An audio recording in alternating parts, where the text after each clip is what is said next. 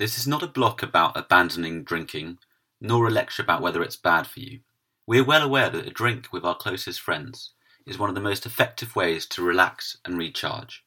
And what we're exploring today is enriching that experience through drinking mindfully. Appreciating and paying attention to our enjoyment when drinking can have a powerful impact on our mental fitness, and I'd like you to give it a go. Drinking mindfully means being aware and present when you make a decision about your next drink.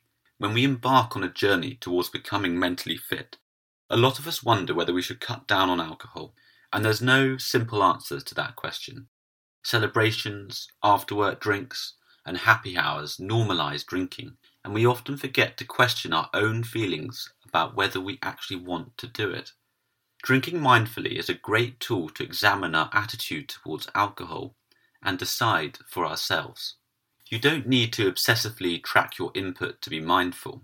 It's more about checking in with yourself and asking if you're enjoying the drink you're having at that precise moment. Don't default to ordering another if you're having a good time. Remember that your body is still processing your last drink, so feeling good is a sign you can take a short break and grab a glass of water instead.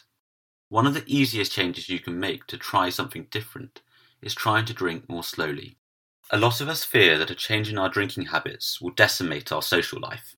But research shows that most find their nights out more enjoyable when they slow down or switch to lighter drinks. To put mindful drinking into action, try to reflect on how you're feeling next time you're out drinking.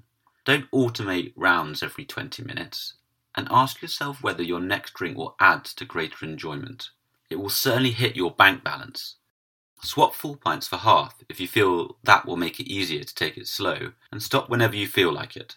It might be a bit strange at first, but try to stick to it for a whole night and notice what happens.